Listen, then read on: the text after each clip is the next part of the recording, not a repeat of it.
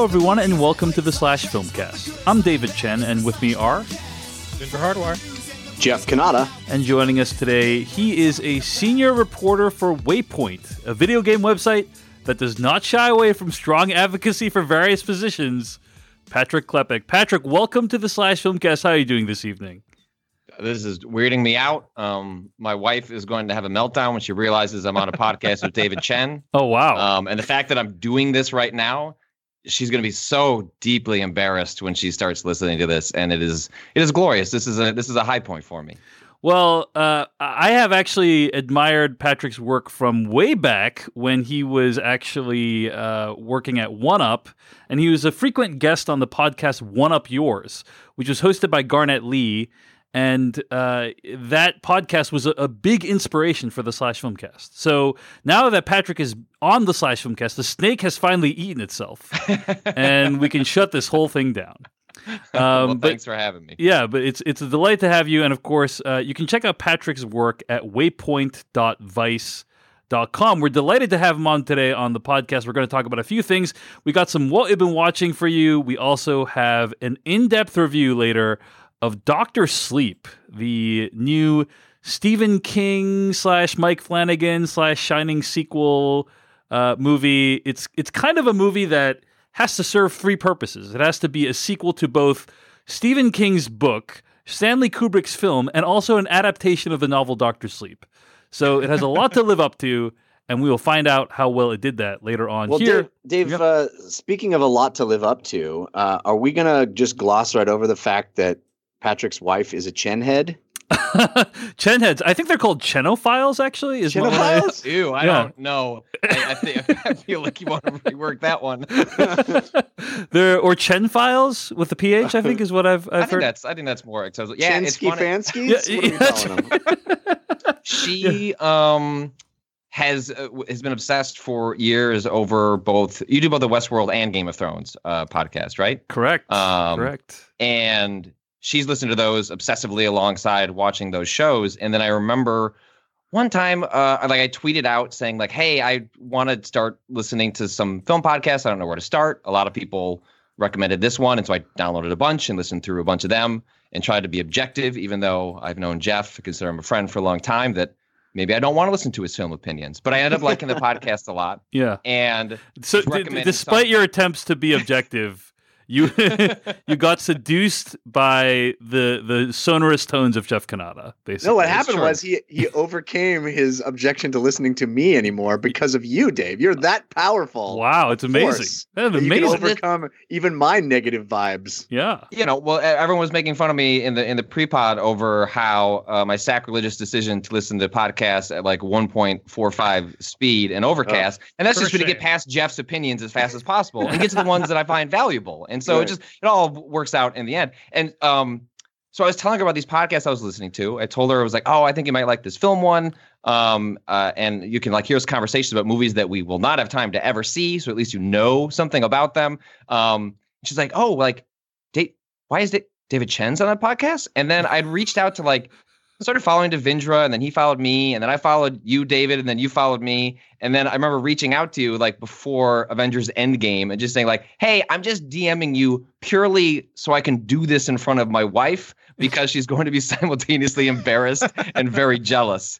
Um, and so the the fact that I can bring this all the way to its natural endpoint is uh, is a true delight. Well, that's that's such a heartwarming story to hear, and uh, let's hope that you don't embarrass your wife tonight on the podcast with your. Oh, she, we know that's not possible. We've, we've got lower late, lows. Actually. Well, I think I think you know we we actually found a really good place for you to join in because Patrick is a notorious horror fan, and uh, I w- always enjoy listening to his opinion about scary movies. So this is this is a good good movie. You know, rather than Avengers Endgame, I mean, this is a good movie to be a part of. indeed, indeed. All right. Well, before we get to our uh, what we've been watching segment, uh, of course, you can always write into us at slashfilmcast at gmail.com uh, and find more episodes of this show at slashfilmcast.com. Uh, we got a bunch of emails in response to our conversation last week about Terminator Dark Fate, and I wanted to read one from Betsy from Chicago who writes into slash filmcast at gmail.com. And I'll just say that there are, I guess, basic plot details about Terminator Dark Fate revealed during the course of this uh, email. So if you don't want to know any basic plot details about Terminator Dark Fate, skip ahead by like uh, 30, 60 seconds. Uh, but it was such a good email. I wanted to make sure we gave it some airtime on the show. Uh, here it is quote, with your recent episode about Terminator Dark Fate, I was a little disappointed not to hear a little more of a discussion on the social politics of the film. The leading cast is three quarters female, yes, but can we talk about how radical making the future savior of the world a Mexican woman is, especially in today's climate? As a Mexican woman myself, it is so rare to see any Latinxes in sci fi without them being for uh, men, Latin lover, or Cheech style stereotypes, and for women, exoticized sex pots or butch badass I grew up with Six Brothers cliches. It is only recently that we are seeing any Latinx actors show up in sci fi as non caricatures. See Oscar Isaac and Diego Luna in Star Wars. I cannot tell you how much the inclusion of Danny and the setting of Mexico meant to me in this movie.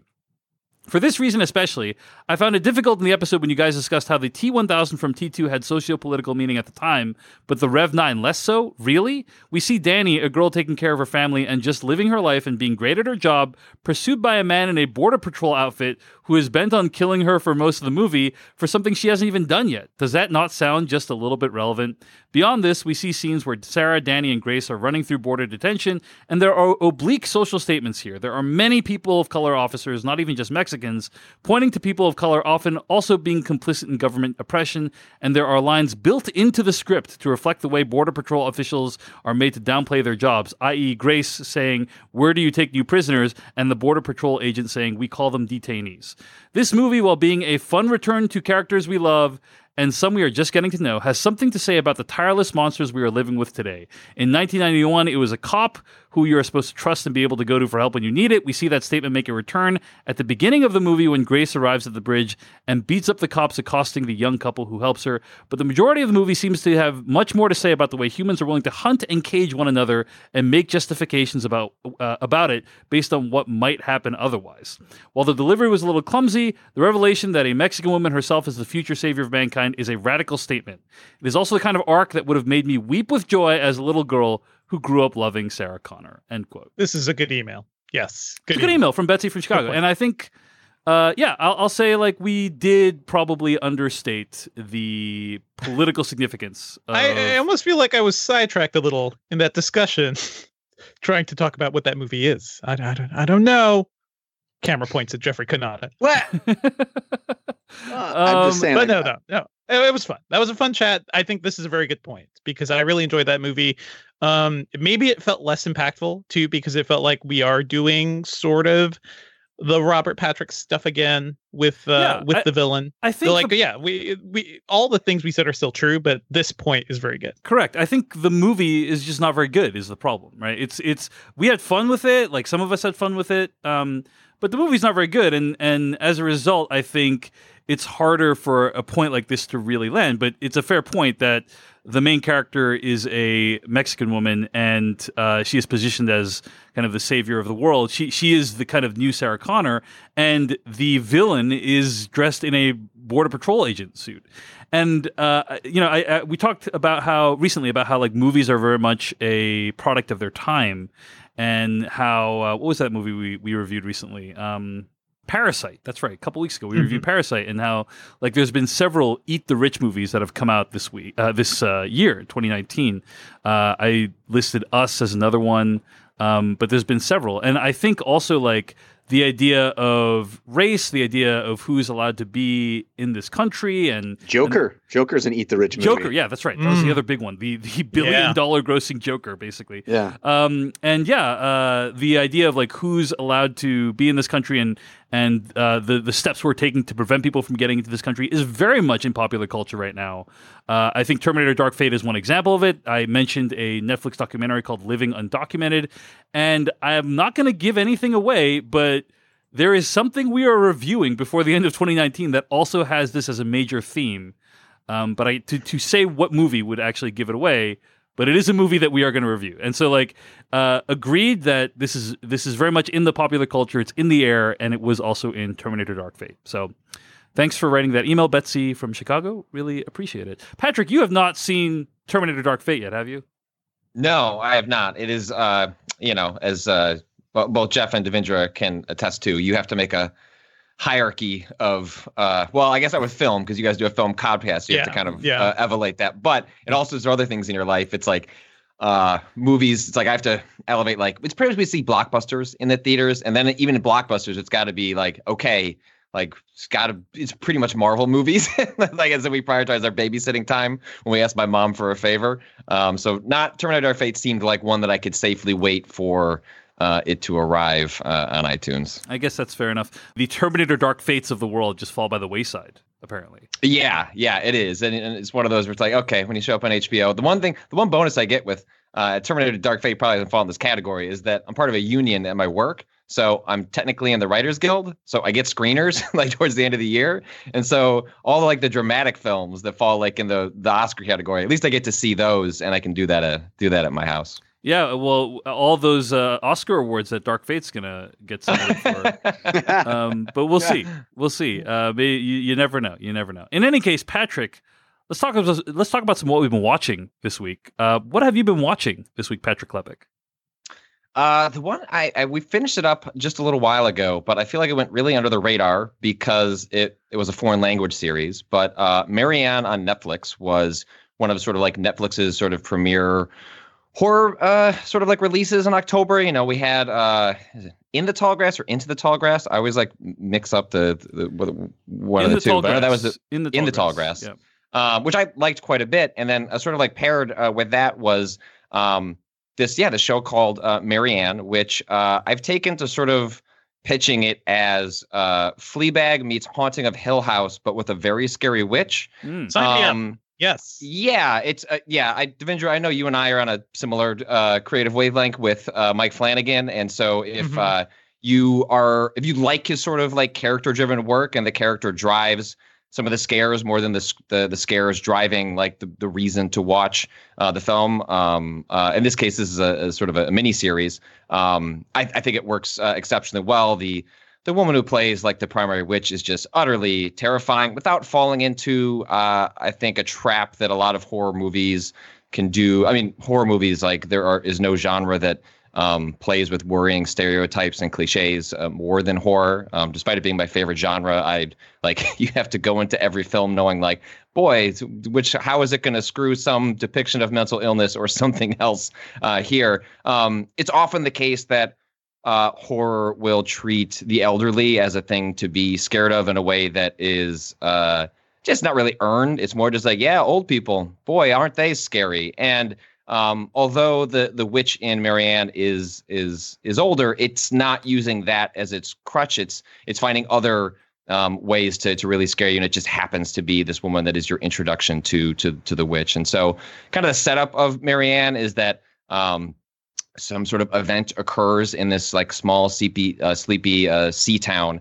um, forcing uh, this girl to leave, and she grows up uh, to become sort of a successful horror author um, and writing sort of like indicated maybe she's channeling some experiences that had happened to her when she was young um, and then a death uh, forces her to kind of come back to her town and confront you know her past. And you know it's a pretty generic setup but it's a it's a really scary series. Like watch the first episode i i think it will scare the hell out of you. If the first episode doesn't do anything for you you can safely just stop. It's it doesn't really deviate from the tone that it establishes but it's funny and uh, scary and a delight. And uh, the Fleabag comparison mostly comes from the fact that it has like a character that you both despise but also have a lot of fun with um, and uh, the haunting of hill house part is that you know as i mentioned it's it's pretty character driven so uh, yeah marianne I, I highly highly recommend it All right, very cool. That's Marianne, and it's on Netflix right now.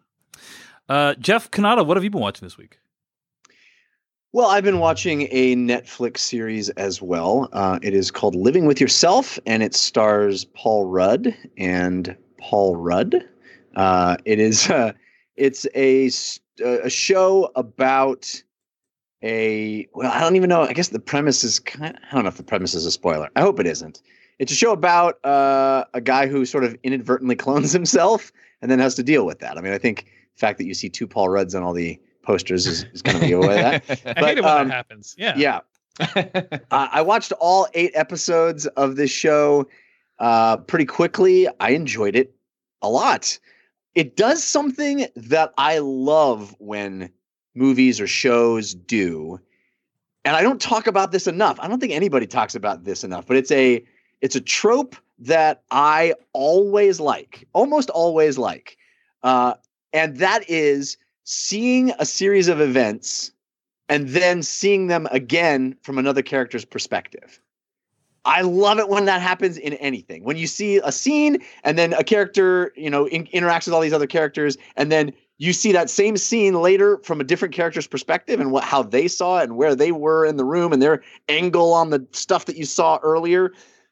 That I just love that. It is it is it always tickles me. It's always a fun game to be playing inside a piece of fiction, and this show does it over and over and over. It's really fun. You see an entire episode of uh, a character going about their day, doing the thing, having the the big crazy thing that happens in that episode, and then the next episode will be another character that was just in a few scenes of that first, uh, you know, that previous episode.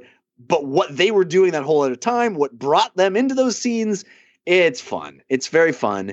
And uh, the show really ends up being about something about, you know, it's very poignant. It's sort of about uh, I don't know if you want to say midlife crisis, but more like uh, relationships and how they can be tough after a, a, while, and and you know what it is about ourselves that we may lose or find in the course of being with another person for a long time. And I just thought it was uh, I thought it was a really fun, worthwhile show. I mean, it's not going to be one of my favorite shows of the year by any stretch, but it certainly is well worth watching for eight episodes, half hour episodes and uh, had laughs and, and poignant moments and, and a lot of fun to be had along the way.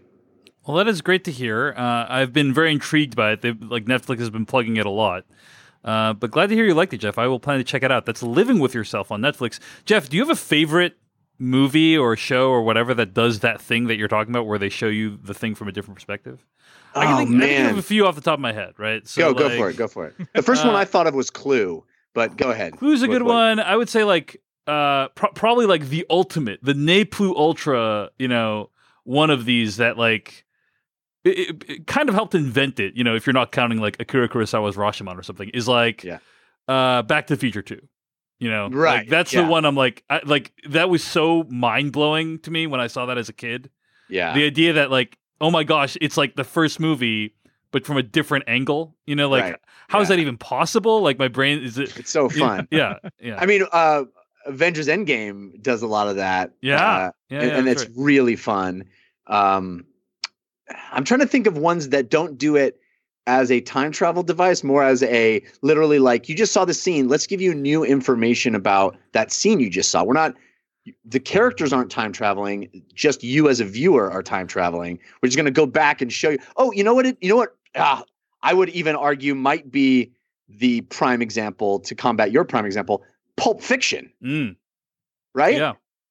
Pulp Fiction does that a lot, where you're like, okay, now you're going to see what those characters were doing in the you know that brought them to that other place you already saw right you know uh, and and like some sometimes the remembered versions are different right like right. um the yeah. the version of the um the opening scene where uh, uh, Honey Bunny and and Tim Yeah. Roth like rob the thing. Like that's I think it's the the words she speaks are slightly different in the last yeah. rendition of it right? Any of you Um, fucking pricks move i'll execute every last one of you. E- any of you motherfuckers move i'll ever execute every last motherfucking one of you. Yeah, yeah, yeah. Uh, and uh, I would say a show that takes us to the extreme is The Affair on Showtime, uh, which I don't know if you are familiar with the structure of that show, but they basically show you a sequence of events from one character's perspective, and then they show you that same sequence from a different character's perspective. Hmm. Um, and the the problem, I, I think, the problem with that show is that like a lot of times the the versions are radically different. Like they they are so different, you know, because we all remember events differently. But like sometimes they're so different that it's just like in one version, you know, they had an argument, and the other one, like somebody killed the other person. It's just like that doesn't Yeah. even make any sense, you know. Like, uh, but that that would be another show that does that. So you may you may enjoy that show as well. Um, i have not watched i know i remember devindra talking highly about the affair as well right Yeah, I watched you? the first like uh, two seasons, and I found That show of- is still on the air. I don't, I don't know just- how. I think it just It's ended. still actually. going. It just ended, I believe. it just I- ended, but uh, I, I checked out in season three because it got really dumb. I, I think that's the only way to say it. But the first two seasons were pretty good. Yeah. I heard Brendan Fraser was in some of the later seasons. That sounded like it was cool, but yeah, there, I never, shit gets weird, man. Yeah, I never, I never got back to it, unfortunately. Um, but uh, Jeff, sounds like living with yourself, a show that really put a smile on your face. It did, Dave. It did. And speaking of smiles on one's face, hey, it's that time of year again when we're smiling. We're going to get a lot of pictures taken. Uh, is there any chance that you, dear listener, are worried about your smile? We got a sponsor that may help you. My wife actually just t- took advantage of our sponsor, Candid Co. Candid has aligners that allow you to make your smile into the smile that you've always wanted. They call it the gift of self confidence because it's actually allows you to, over time, reform your teeth into into a straighter smile, into a uh, what you would want them to be. If you're worried about having crooked teeth, as my wife was, she the bottom her bottom teeth, some of them she'd always been a little self conscious about. She didn't like the fact that some of them, you know, weren't weren't uh, exactly straight, and so she just started her aligners. She's in week two of her aligners from Candid Co. Uh, she they, they are comfortable, removable, completely invisible, which is awesome. I actually tweeted a picture of her wearing them, and you can't even tell. She's smiling. You can't even tell. She in two weeks she has already noticed a change. She said, "Oh my gosh, I as I I can feel it." She's like, "I can I close my." my teeth together and it feels differently. It feels straighter. It feels more aligned. It's pretty awesome. Plus, there's no hassle of going to an orthodontist office. They they just ship the aligners directly to you. You do it all yourself. She had this really amazing experience using the app to take pictures of the inside of her mouth.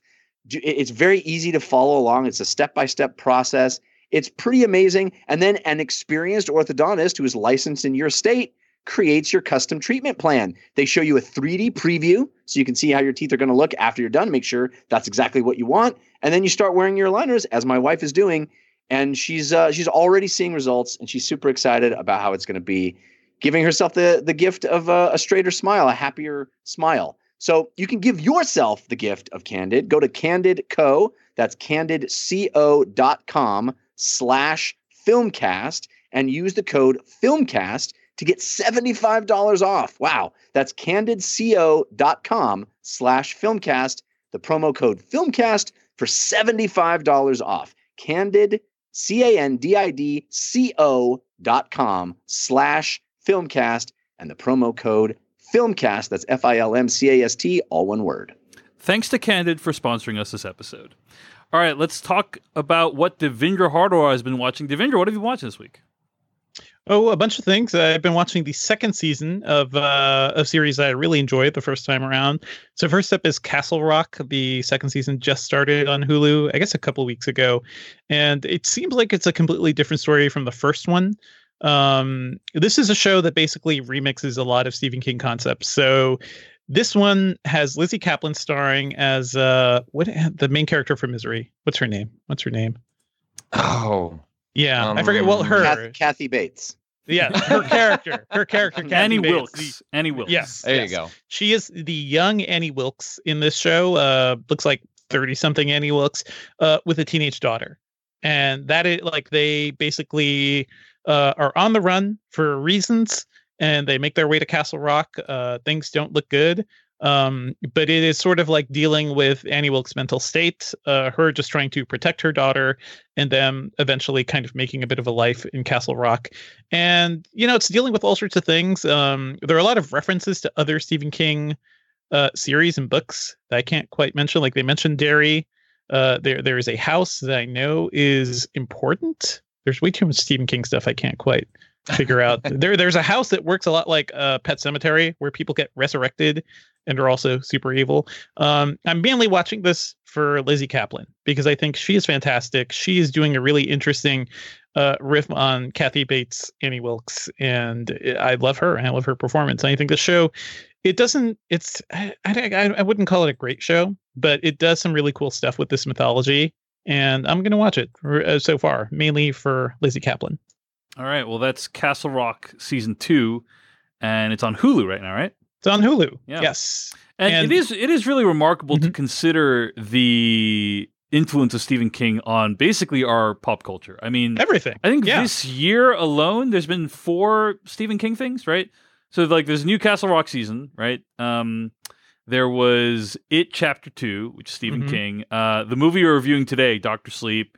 Uh, and then uh, In the Tall Grass, Stephen King uh, sure. and Joe Hill adaptation. And then also uh, there is a I think there's an HBO series called The Outsider based on a Stephen King book as well coming. Yes. And then you're, so yes. it's just like Are we officially in a King Assance? Uh, I don't think he he never leaves. He never us. went away. About Stephen King, he is he is omnipresent. yeah. He is everywhere. Yeah, but, yeah. But definitely post it. There was a yes. like like really there's definitely like an uptick in even just like promoting the fact that like putting Stephen King's name like more front and center. I mean, it was always there in the mm-hmm. promotion and the marketing, but now it's just sort of like every one of his stories is getting greenlit one way or the other. I got no problem with it. It's the, the spread, the quality of like the adaptations are directly proportional to the quality of Stephen King's writing. And I say that as someone that like deeply adores King as a writer, the man who can't write an ending to save his life. Um, but uh, I'm I'm for it because it's just you know why not? Yeah. Uh, did I mention cool. Pet Sematary? by the way? That was another one that, that came yeah, out. Pet Sematary this year. Yeah, that's good. We won't uh, talk about that movie ever again, but okay. yeah. Devindra, what else have you been watching this week? Uh, just quickly, I also wanted to mention the second season of the End of the Effing World uh, just dropped on Netflix. I feel like there wasn't much promotion for this or anything, but I remember loving the original season, and uh, it's back. Uh, our two favorite teen sociopaths, psychopaths, are back, and the story what I love about this show is that it just moves so quickly. Like the first 15 minutes of uh of the first episode of the season tells the entire arc that I think is just so interesting and does like the work of several episodes of a typical show. And this show is so easy to just consume. They're, they're like 20 minute episodes. It all moves so quickly. There's they're jam packed with information and plot and character work and a tremendous soundtrack. So if you have not checked it out yet, uh, be sure to check out the end of the effing world.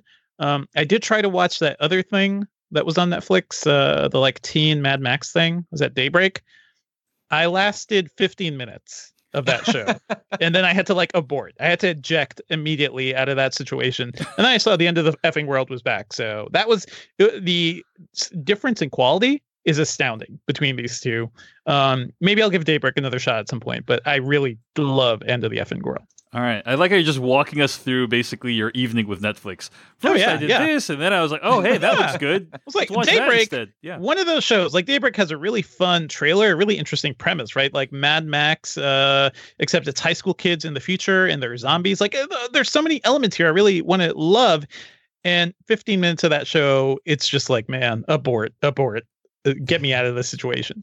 You know, it's funny from, uh, this is going to sound really hypocritical coming from the guy who hates trailers and doesn't watch them. But uh, I feel like I've watched so many Netflix shows by just hovering over them for a few seconds. Mm. Uh, mostly it's the, it's the like the documentaries or the comedy stand up specials where I'm like, I got three good jokes. That's all I needed. I don't even need to push play on this. Uh, yeah, it, it is quite a fun game to basically try to outrun the Netflix autoplay, right? Like yeah. you, are you're, you're kind of chilling, and then you're like, okay, you, you want to switch as many, uh, t- uh f- as frequently as you can to avoid just that autoplay playing and revealing part of the show. I feel like um, all those food shows, all those, all those, you know, I can watch just the hover over clip, and I be, I feel like I did it. I feel like I watched it. Yeah, yeah, I got all I needed from that. Yeah, yeah, yeah. It's the the VOD equivalent of uh, watching something at 1.5 speed, Jeff. Is that? Right? I guess. I guess it is. I guess. I guess I was the monster the whole time. That's right. That's right. Shocking twist. Uh, okay, so that's the end of the effing world. That's what Devindra's been watching, along with Castle Rock season two. Uh, I have a few things to run through. Uh, Orange is the New Black season seven. Did anyone here go the distance with Orange is the New Black? Anyone I really three seasons. I love three that seasons. show four seasons, maybe. I couldn't even tell you where I fe- eventually fell off. It mm. gets super messy later super on. Super sure. shocked yeah. that it's still even going, to be honest with you. So, Orange is, is the New Black season seven is the final season. And uh, I had heard from my uh, colleague, Tara Ariano, who hosts the Extra Hot Great podcast, uh, that it is worth going back and watching this season. Like, even if you more fell like, off, even like if you Orange like. is the old black, right? Right, Dave? Right? Mm, guys, yeah, pretty rough. Orange is the old black now. because it's been uh, around so long. Anyway, yeah. uh, was that like a thirty second? De- was that a thirty second delay, Jeff, on the, the yeah, pun there? I, I think you, you guys are trying to trying to beep bleep me out of here somehow. I don't understand it. um so orange is new black season seven uh i mean yes there's definitely some plot lines that i so i basically i don't think i watched season three four or i i did watch parts of season three don't know if I made it all the way into season three, but Did I didn't watch Prison Riot season. Yeah, didn't watch seasons four, five, or six. That uh, was really. And yeah. then I decided, like, I heard, hey, season seven, it's it's still good. It's worth going back for. Uh, so I went and watched uh, pretty much all, like, yeah, the entirety of season seven, and it is in fact uh, really, really good. It is a hugely ambitious season. This is a season that tackles uh, the um, uh, the Me Too movement. It tackles what's going on at our borders with people being detained and then deported. Uh, it tackles uh, just like what it's like to try to get out of prison because one of the some of the major characters actually leave prison and they try to adjust to the real world outside of prison and find that in fact the system is still arrayed against them and uh, and it's it's really about like you know our institutions and our systems and how they are um, they, they display a shocking lack of humanity towards the people within them, and uh, that's what you know this season primarily is about. Doesn't it say something though that you could just sit out three full seasons and it's so you didn't miss? There, are surely bits you've missed. Like yeah, major yeah, no. characters have died. Uh, like, yeah, I said things yeah. have happened. Many yeah. characters have died. Some have been sent away. There's like one major plot line of a character who's convicted of murder that like I, I, didn't even know what happened there, but I had to kind you know, you can get you can kind of get it from context, you know, like in French class. Um, you can kind of like figure out what the definition of the word is from context. Uh, so yeah, it, it, I definitely missed like a bunch of stuff. So it wasn't like oh, just picked out. It was it was like Law and Order. I didn't even need to watch anything in between. like it's not like that. That being said, um, this is a great send off of those of all, like many of the characters in the show. Um, it does tackle a lot of these topics with a lot of sensitivity and in a way that you don't see on other shows.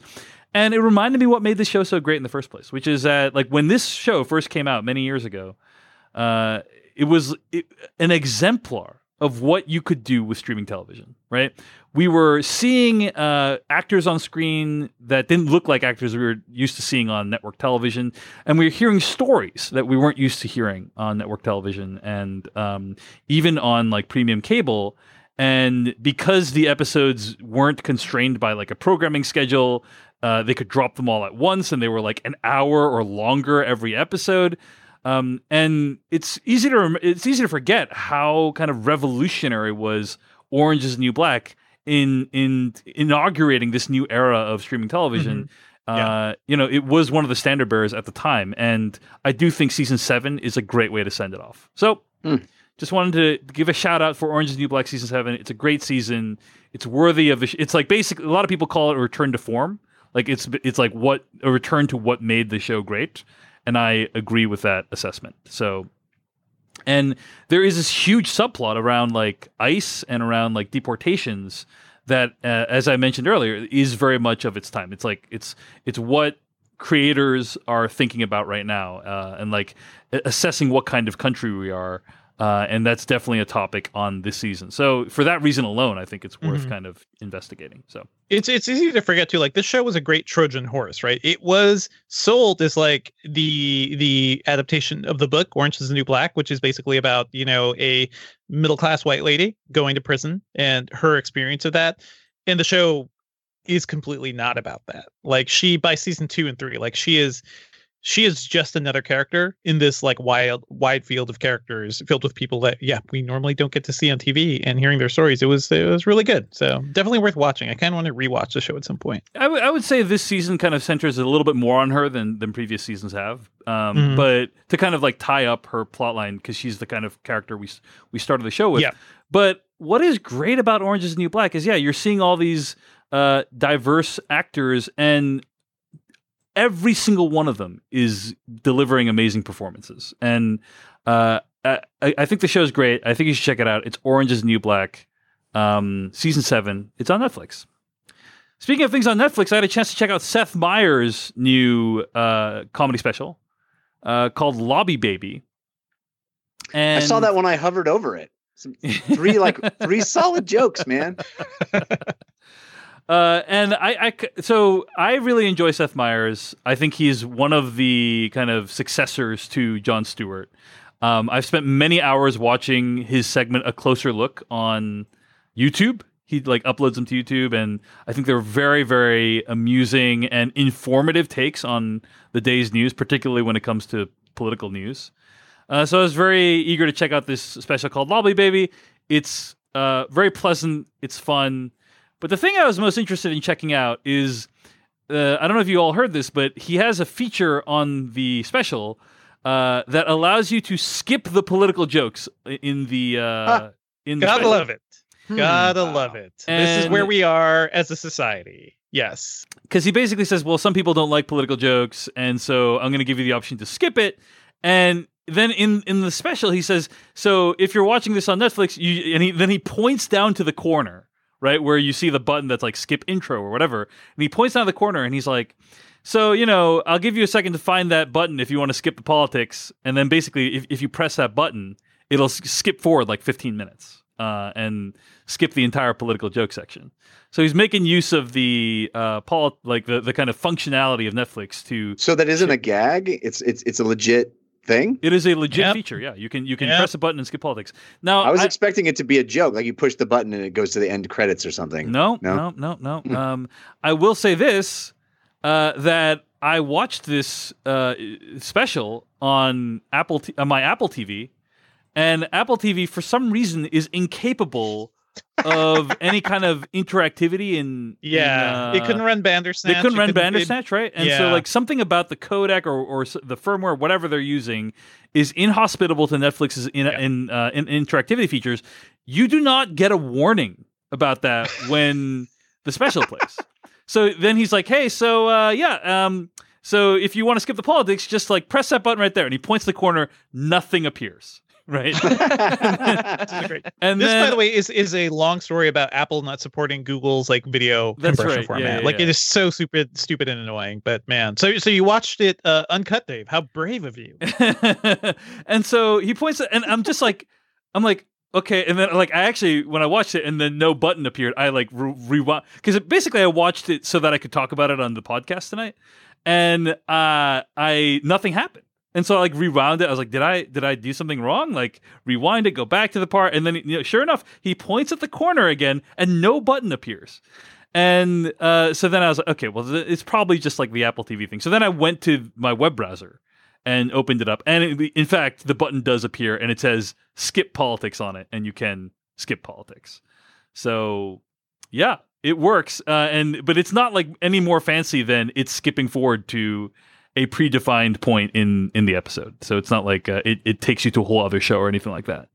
Um, so just like the rest of the world, putting your head in the sand is more trouble than it's worth, is what you're saying. In, indeed, I think what is interesting though is that like, uh, on a very light level, right? That the functionality of Netflix, i- i- like, actually shaped the special itself in some way, right? Like, because because mm-hmm. he Because he, clumps them all together. well, a he clumps them all together, so right, like it's actually shaping the material, and b he acknowledges it in the course of doing the special. He's like, Yeah. "Hey, so Netflix is letting me skip the poll," and, and he like talks about it, so it becomes part of the special. Right. So, I wonder if it was Netflix letting him do it, or Netflix being like, "Hey, we have this thing. You should use this thing. Uh, it's really cool. Just put all your jokes in one thing, and uh, yeah, people could just skip it." Because between this and like, uh, what was it? Reed Hastings' comments around uh, censoring that episode of Hasan Minhaj's show. Uh, yeah, Netflix is really showing what it uh, what it cares most about is making sure nobody's offended by its content. Yes.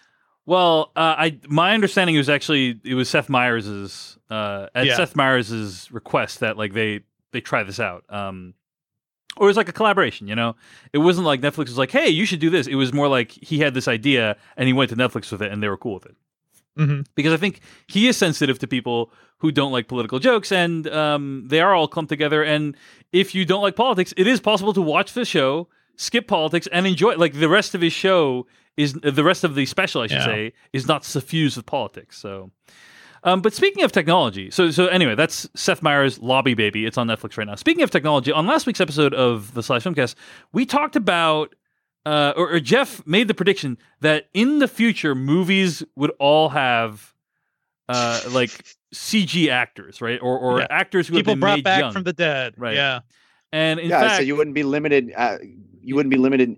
The casting director wouldn't be limited to the living for uh, who they wanted to cast in their movies. Yeah, yeah, yeah. And so uh, we recently learned, like in the intervening week, we learned that James Dean had been cast in a uh, upcoming film, and uh, the the director of that film, so d- director Anton Ernst, uh, along with co-director Tati Golykh. Announced Wednesday that their Vietnam War era drama Finding Jack would feature the late actor James Dean as a prominent character. Uh, and there was a huge social media backlash. Patrick Klepek, did you hear about this James Dean situation on, on social media? I, I did. I d- chose to not believe it and thought that if I just willed it out of existence, that the, the backlash would take care of it for me. And then I just see it's like update. Turns out they're not doing it anymore.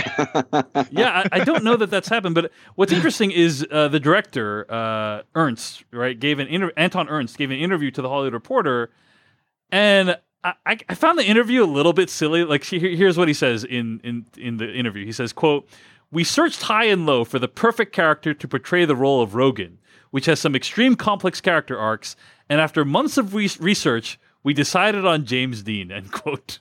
it's just like basically like sure. that. That was the act. They're like they're like after an extensive nationwide search, James Dean was the actor. I'm they, sure it was an extensive search about how to make people care about their damn Vietnam War movie. So it's like, oh yeah, the, literally stunt casting. You know, Yeah, and and uh, he says very clear, like it was not intended to be a, a marketing gimmick. It was intended to be very respectful. He says, "quote yeah. At the end of the day, we, what we really want people to know is the movie is about love and friendship, the veterans that served in the Vietnam War, and especially the dogs that were with them. We never want to lose that emphasis, and this social media reaction becomes a distraction about what the, of what the story is about." End quote. So, It's just that James Dean gave the best audition. I mean, you can't argue with results, you know? Yeah, yeah. I mean, yeah, he sent in a rebel without a cause. it's pretty good. I think it's you know it's interesting that like one day are people you know Jeff you have been through the audition process right uh Yeah, i- I went for- tomorrow. in Hollywood and it is one of the most dehumanizing processes you can you can think of right Yep. and like it's it's kind of staggering to consider that like one day perhaps soon real life actors will be conce- competing with dead actors for roles Or Yeah. actors that never existed at all. right You know, there's Yeah. there's probably you know I think Patrick and I talk a lot about video games in our other lives, and you think about a character like Nathan Drake. Nathan Drake is a very particular looking dude mm-hmm. that Mhm. never existed. Yeah. That that guy isn't based. I mean, he's based on general ideas of people, but he's not. He does not made to look like a specific person. Not like you know, Death Stranding just came out and it has Norman Reedus who looks like Norman Reedus, right? And you could imagine a game or a movie where Norman Reedus eh, plays that part after Norman Reedus is dead, right? Because it doesn't matter. It's it's digital Norman Reedus. But it, I think it's even weirder to think, well, we'll just invent someone that kind of looks like we want him to look, and isn't anybody and never was anybody. It's just this kind of thing that isn't that wasn't, uh, but it looks like a person that was. I, li- I like this discussion. This is not confusing at all. Jeff, I have a question for you, by the way. If you, I, I can imagine, like, I'm wondering, like, what extra work would be like in the future when, like, this process of just creating CG actors just like is a thing. Would you ever sell your likeness to a service that could just insert you into a TV show or something down the line? Hell yeah, Uh, you li- buying? like the Congress. Yeah, there you go. Let's talk tr- contracts. Yes. I think you already. I think you already did that, right? Didn't you? Didn't you sell to uh, what was it? Public storage that uh, stock photo. yeah. so for those who don't know, Jeff's Jeff's face is on the pamphlet for Public Storage, the self storage company, has been for I think 15 years at this point. and that was Yeah. an experience that had no downsides, right? It was one day of work. I think I got two hundred and fifty dollars uh, to take my picture a few times, which at the time seemed like a king's ransom until you realize that your children and your children's children are going to see that pamphlet. Because I guess it's too difficult for public storage to ever have a second photo shoot. I don't understand. It's it's okay, Jeff. When Judgment Day happens and they look through the refuse of humanity, you will exist. You'll be Yeah. there. You'll be there in those pamphlets that we'll I- find among all the human skulls. It's great. Uh, scrawled on the box I'm holding in the pamphlet is I I was here. I think I have like th- that's gonna go into my rule book. If I ever have children or even mentees, right? I'll have a, rule book of things. Um, the hardest kind of tests, true false tests or open book tests, and also secondarily, never get your public your photo taken for stock photos. Um, the, the, basically, like top two lessons from David Chen right there. Uh, anyway, I, I, think that we we we think of. I mean, to take this question seriously for a second, I think that we think of that stuff as creepy and weird, but I don't think the generations that follow us will. I think that is going to be something that is going to be completely normal, and the estates of people will. I mean, people while they're living will probably write that into their wills. I know for a fact that there are young actors in Hollywood who have been advised to have 3D scans of themselves oh taken every five years. I'm pretty so sure that, Norman Reedus heard that advice and was just like, uh, uh, "Let me get the highest quality scan right now yeah. to be I mean, my best." I, I have literally talked to young actors who, who are more prominent than I, much more prominent than I, who have been advised to get scans of themselves every five years uh, to sort of have as as part of their you know, repertoire for the future. You want to cast a young me? I've got it. I've got Are young me recorded. It? I mean, that's what they were told to do. I think that some of them have. I think some yeah, of them. When have. did this start? This is interesting. Okay, okay. I mean, I'll be curious because, like, the, the James Dean specifically is, you know, Jeff, your point about, you know, uh, younger folks not necessarily caring that much. They also don't know who James Dean is, right? So it's like to them, you're inventing a CG character, right? Like it just yeah you know they don't have any context whereas like the reason a lot of us you know sort of like flinch at that notion is because well like no like, no James Dean was a person. I've seen him in films. Like this this seems odd. So I wonder if like you know is it like that crosses our Rubicon or or does it get normalized to the point that like there is no Rubicon for like the for like younger generations? Or is it just like the point where they invoke you know someone who i don't know dies a young death and then they decide to like bring them into a film like then all of a sudden like there's like a larger conversation because you have a younger generational talent that gets brought into something modern. You know i just feel like james dean seems like the kind of thing where you you know you'd have to look up on a wikipedia page for a lot of well, uh, younger folks. you don't think that if you're mark hamill you're sitting around thinking about like you know someday i mean it's a little creepy now to put carrie fisher in a movie but I think there's going to be a day when someone's going to be like, hey, let's just do a movie about Luke Skywalker when he was 40. Let's just do it. Or, mm-hmm. as I've said many times, why ever need to recast Indiana Jones? Harrison Ford can be Indiana Jones forever, and he can we can always see new adventures of Indiana Jones in his prime. We don't have to have old Indiana Jones. It could just always be Harrison Ford. We're not there yet, but we're real close. And I think in five to ten years, it's going to be a trivial thing to do yeah. that. And I, I don't I feel like it's going to seem we, as we, weird. We should definitely have some discussions later on, maybe in an after dark, guess, about like what does that mean? Because it does feel like right now we are so we are drowning in the past of pop culture. We cannot move beyond it, and I, I yeah, it, it's kind of worrying to think like, oh yeah, we we'll just never have to move on. We'll be in Never Never Land when it comes to pop culture. I do think also, yeah. I mean, things that come to mind when, when you guys are saying all this stuff, like deep fakes, is obviously going to become a big deal. Mm-hmm. I think in the next yeah. decade or so, um, people not being able to tell what's authentic. Uh, I think that'll become an issue. But also, Jeff, uh, your point about like the most famous actors will be people who don't exist. I mean, I think there was a movie a while ago called uh, Simone, right? The um, that movie that uh, the Pacino one. Yeah, the Pacino one. Yeah. Um, uh, the movie directed by Andrew Niccol, very very talented writer, um, who and, and he directed Simone, which is about like a fake celebrity, um, a right. synthetic actress. But I, I, think that's probably if that's an option, I think that's probably what will be most appealing because uh, you will be able to create actors that, um, if they are completely lifelike and convincing, right? They they you know they will never I mean, get tired. They will never. Alita age, Battle and, Angel. Alita yeah. Battle Angel. Mm-hmm. We saw it already this year. Well, I mean, I, I, mean, even that's kind of based on a, a real yeah, life person. That, that's you know? mocap and digital artistry, but yeah, eventually it'll just be like a model you could plop in and program it to. My point being sure. that real life actors are real are messy. They get, uh, you know, they they get they eventually age, they die. Yeah. Um, they uh, sexually harass people. You know, they like. They're, they're, it's like it's, it's just they're The, like, why would you use a real life person if you could Yeah. use a fake person? You and know? you could And the- completely own them. Yeah, like you, yeah. you don't have to worry about pesky contracts with a human being that has wants and desires.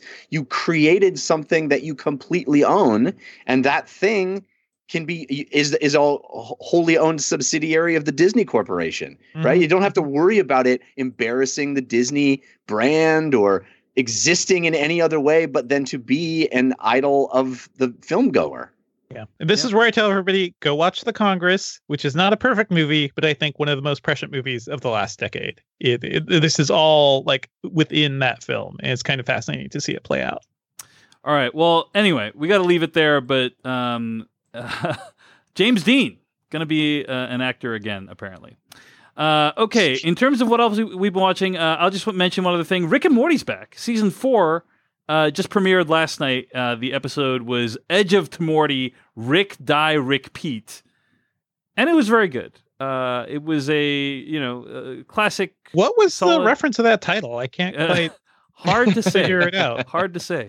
Um, but yeah, it was it- you know, and it, it very much as a tie-in with uh, Edge of Tomorrow, and uh, I thought it was very enjoyable. So. Um, uh, not much time to get into it right now, but I'll just say uh, Rick and Morty still a, a great show that kind of explores sci-fi premises uh, with a, lot of detail and with a lot of love and care. So that's Edge of Tomorty, Rick Die Rickpeat. It's the season premiere of Rick and Morty, uh, and it's airing right now on Adult Swim. Before, David, you know the the one thing that we'll have in the all digital future, the one is- thing, the only thing that we can trust, uh, what, I, what is that, Jeff?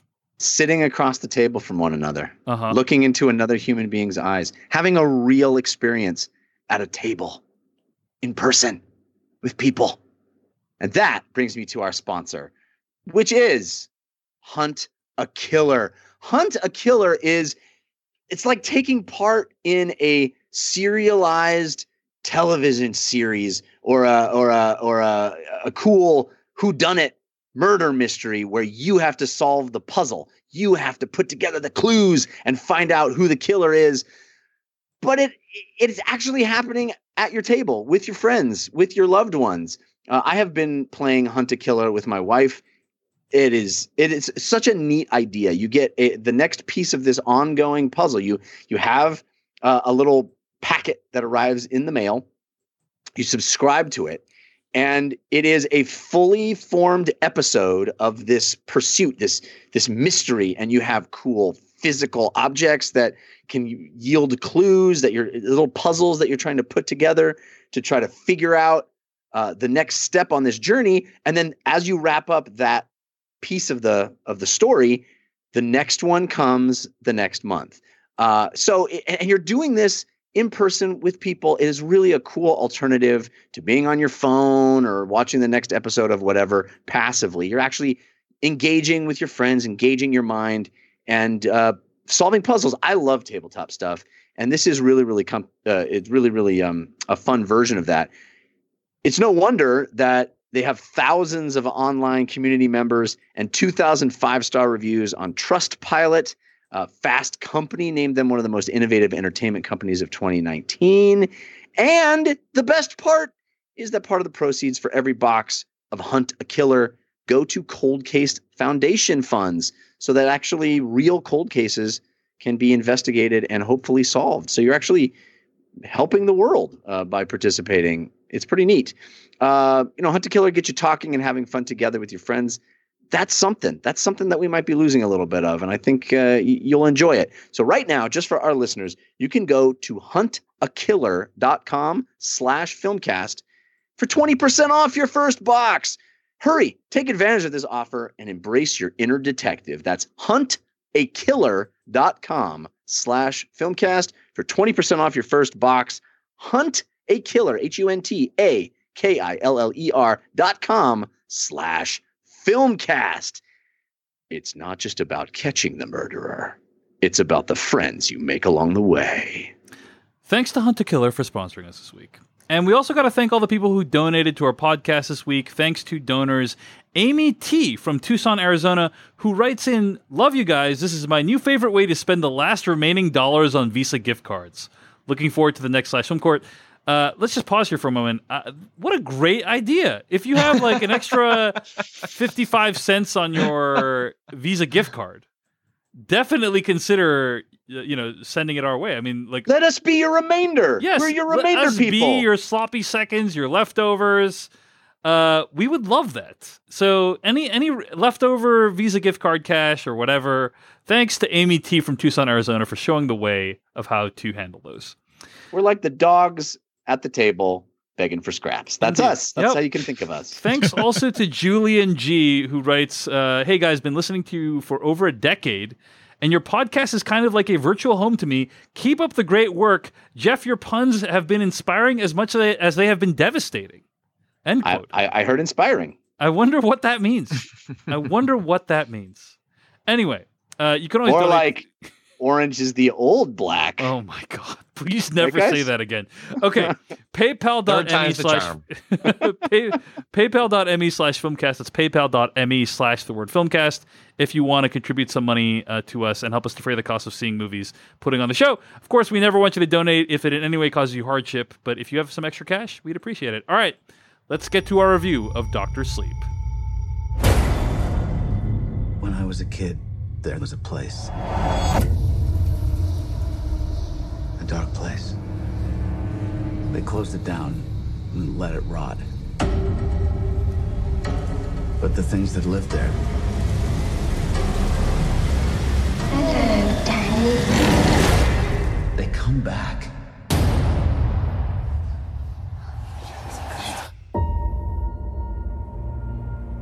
Not many ride the bus this far north. You're running away from something?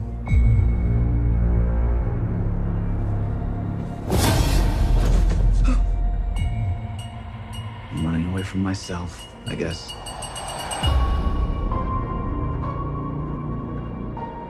Hi. You can hear me. You're magic. Like me. I don't know about magic. I always called it the shining.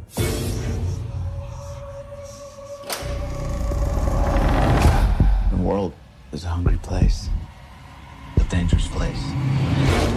That was from the trailer for Doctor Sleep, uh, the new film by director Mike Flanagan, based on the novel by Stephen King.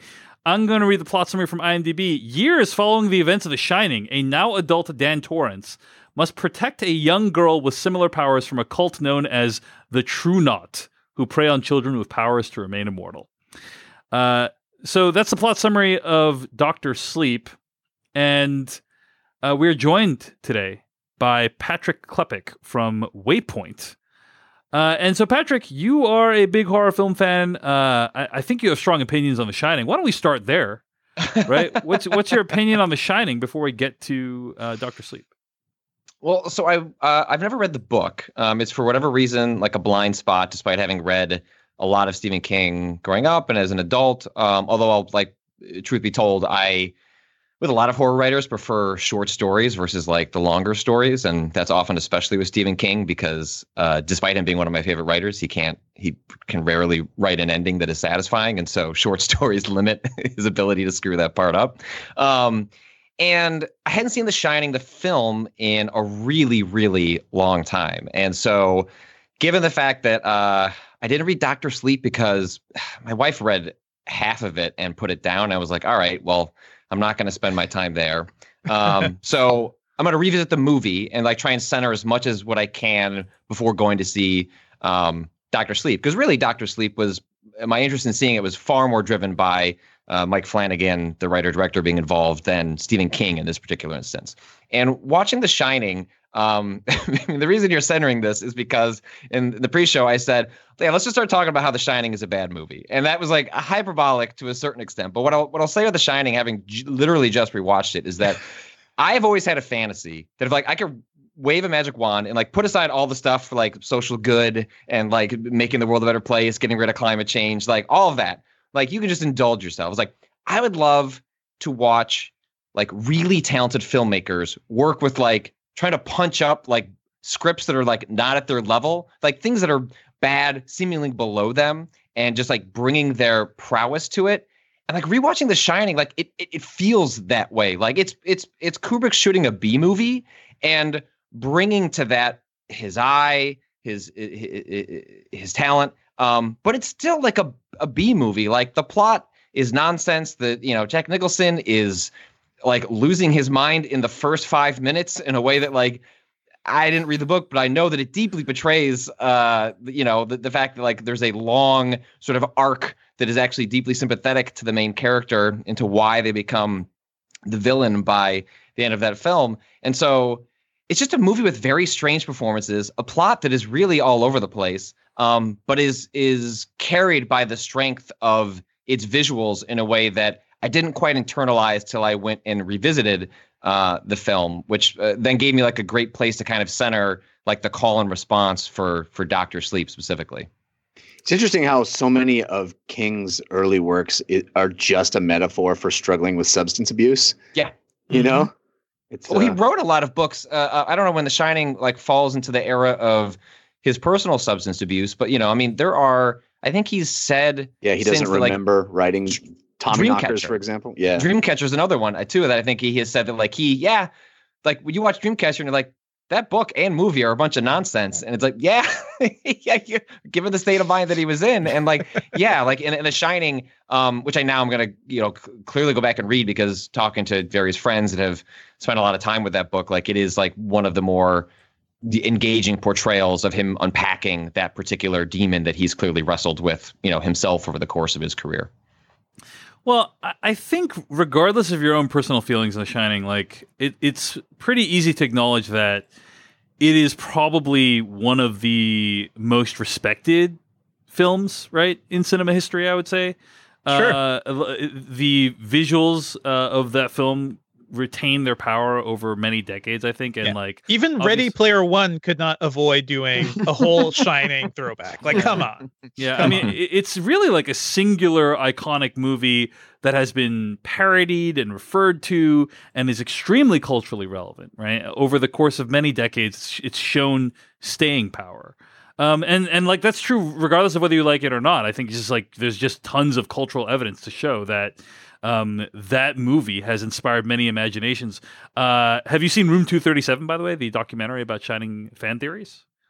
Uh, um, I have not yet because it had been so long. It seemed to be silly to watch it when I hadn't like no, rewatch you, the film. You don't so need to watch the movie oh. to, to have. you don't. Like, That's the whole reason I passed on it. I was I that was on my list of like things to do post Doctor Sleep. was like, all right, I can go finally watch that documentary now that I'll know what they're talking about. I think that doc- I really actually quite enjoy that documentary, Room Two Thirty Seven. It's like basically, and uh, it, it's very bare bones documentary, right? It's just like a lot of footage and from The Shining and also stock footage, and the entire film is just narration from people who have weird and wild fan theories about The Shining. Right, that's the whole movie. It's like in, Info Wars, but for The Shining. Yeah, basically. that's right. Yeah. That's right. It's like there's some people who are like, uh, you know, here's why uh, The Shining uh, sh- it proves that Stanley Kubrick faked the moon landing. You know, like and like laying out the evidence for that, and and uh, and because in in the way that Room Two Thirty Seven like lays out these uh, theories, it kind of becomes about like what fandom is about these days, right? Which is like the death of the author and uh, people just taking a work of art and running with it in wildly different directions. And who's to say all of those theories are false? I mean, they're probably false, but still, like it's it, anyway, it's very fascinating. I don't think you need to have seen the movie recently to enjoy it. Um, but okay, all that said, you're not a huge fan of The Shining. The book was better. Fair enough. Uh, I think Stephen King, in an earlier uh, era of his life, actually agreed with that. And he still says that. Yeah, he doesn't like the movie. He, he has not. He's never laid back on The Shining. Yeah. That said, I mean, he has endorsed Doctor Sleep, which uh, is in many ways a sequel to yeah. Kubrick's film. I think he said specifically Doctor Sleep fixes Kubrick's yeah, The Shining. Yeah. Like he said that specifically. So all that said, like, Patrick Klepek. Okay all that said, Patrick Klepek, what did you think of Doctor mm. Sleep? I adored this movie. Uh, I loved this movie. I think it's a middle. It's a uh, a TV series masquerading as a film in which yes. uh, it it um that works against it. But I also have a sneaking suspicion that the fact that this film flopped at the box office um, was something that Mike Flanagan maybe knew going into this because it's a strange film.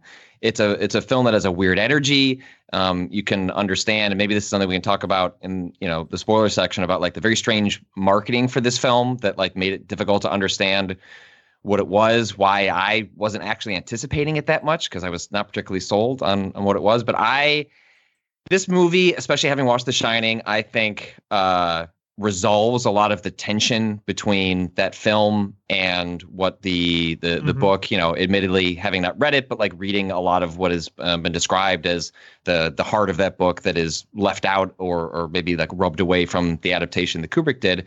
Um, by centering uh, Danny, by centering his father, by centering the alcoholism. Uh, the reason I've always been impressed with Flanagan and his King adaptation specifically, and this is also true of Haunting of Hill House and a lot of his work, is that him and King both understand that the characters come first, the plot comes second, and often that's the detriment of people who are interested in the plot, but the characters often land in a way that the plot doesn't always do. Um, and I think that's that's even true of Doctor Sleep to to uh, a degree, especially in the concluding act and where it chooses to go to. Um, but I loved the characters. I I thought the performances, even if you don't like this story, I think the performances are remarkable, like top to bottom. It's a lot of people bringing their A game. Um, both on a serious level and in terms of Rose the Hat, sometimes on uh, more of a B movie that is like masquerading through this uh, a film. But I adored it. It was um, I don't know how often uh, the you know the three of you ever feel this way, but like you're like halfway through a movie and you realize you're already in love with it, and then you oh, suddenly yeah. realize, oh no, wait. I still have half a movie to go. This is usually you reflect on it later and go, I I really liked that. Or it's upon like a conversation with with someone or whoever you saw the movie with, and halfway through, I like pulled my wife aside and I was like, I fucking love this movie. like, and I cannot wait to see the second half of where it goes. So, yeah, I think it's going to be divisive. I think it's going to be something that quickly becomes uh, a cult classic. And I think, especially for folks that have complicated feelings about The Shining and, uh, it, you know, Kubrick versus King, um, I think it resolves it in a really satisfying way. I think, like, the reaction I had as I was watching this movie was like I had no idea what this movie was about going into it. I, I didn't even know what that plot summary was. Me like, either, and I watched all the trailers. Yeah, yeah, yeah. Had no idea what this movie was about. The trailers did an extremely poor job of selling this movie to anyone other than Shining Heads or Shining Files, I believe they're called. Um, it's also a terrible title. Uh, yes. Yeah, yeah. Which, I mean, which, as revealed in the movie, is only like a very tangential one-off yeah. line. Like it's audacious. That's that's where I get the conspiracy. Like, by my Infowars hat on, is just like Flanagan being like, "Ha I really got away with one here." This yeah. movie has a one-off line that explains the title that has nothing to do with the plot of the movie, basically. Yeah. And also, it's like, go see this summer, Captain Boring, the newest thrill ride from thrill master Stephen King, yeah. Captain Boring. You know, it's it's, like, it's yeah. The marketing overall pretty rough, pretty rough, mm. and uh, I, I, they leaned too heavy. You know, uh, Scott Mendelson over at Forbes called it like the Blade Runner twenty forty nine syndrome, which is like the uh, marketing for that movie uh, gave you nothing to be excited about other than that it was a sequel of Blade Runner.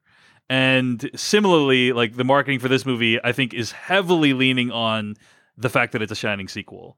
Um, but uh, Patrick, my my reaction was similar to yours in the sense that as I was learning what the premise of this movie is, right, which does take like quite a while, like an hour, a good hour to get to. I'm like, I, I was just admiring how freaking bold it was. Like, and, and yeah. like well, the, the world. Ten minutes of this movie is bonkers. You're like, are we what what what, what are we doing yeah um the right now we're doing this right now this the uh world building i think is truly excellent i mean i think it's just like uh you you really get a good sense of like what the rules are and who the characters are and like why characters are doing like behaving in the way they're behaving and uh I, I was just impressed at the both the the premise and also the fact that the movie just went went with it. It's like that is a huge premise to go with. Um, and the fact that it was able to pull it off even somewhat successfully, I think is a huge accomplishment. So uh, I had a, a, somewhat similar reaction to you in the theater as I was watching. I was like, I can't believe they're doing this, and they're actually doing a pretty good job of it. Devindra Hardwar, what did you think of Doctor Sleep?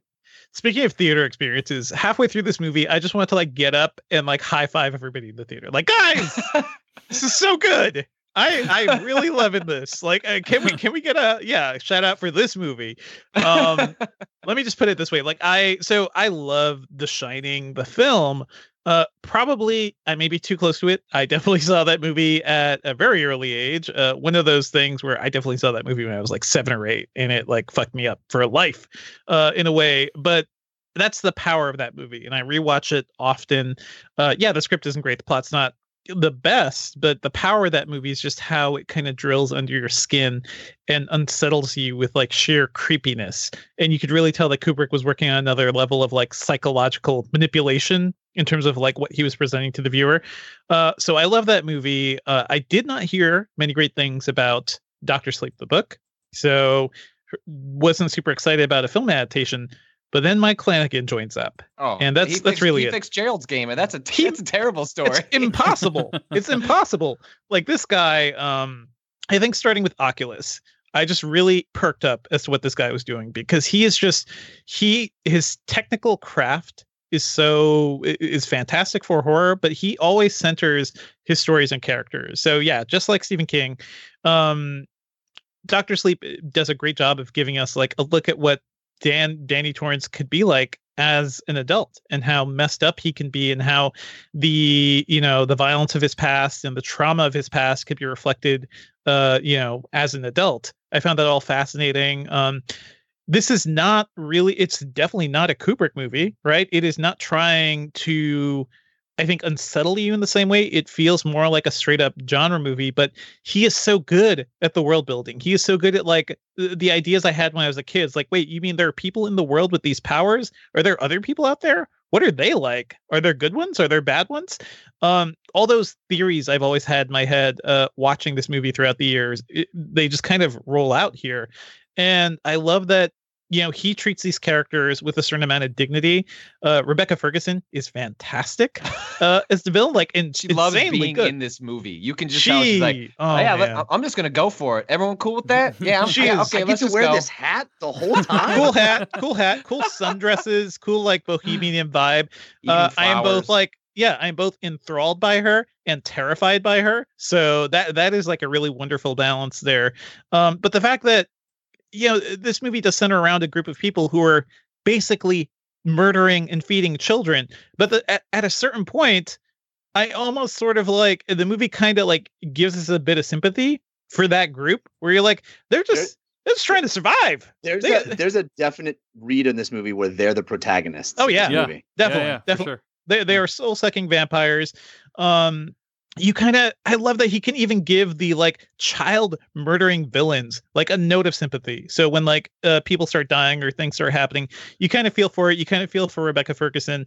Um this movie has a ton of nightmare on elm uh, nightmare on elm street 3 uh dream warriors in it which is one of my favorite horror movies growing up as well and i love the idea of um basically kids coming into their powers and using it to fight back against the villain and also terrify the villain like this movie is just mm. wild it, it kind of does all these things and i was i wanted to cheer throughout much of it um it probably feels a little too long because yeah it does feel like uh he compressed maybe a six season miniseries into six you know, episodes two and a half six yeah episode. six six episode miniseries it's, it's uh, long into but it doesn't feel hours. padded if like Yes. if like to draw a distinction where it's like Mhm. multiple times it ends where you're like, cool, I guess this is the end of the movie. And then it keeps going where Yeah. naturally like the next episode on would pick up. And it's like, oh no, we're just we're into the next episode because he he just decided to take the bigger budget and make Yeah. the movie version. And I think about halfway through, I was like, uh,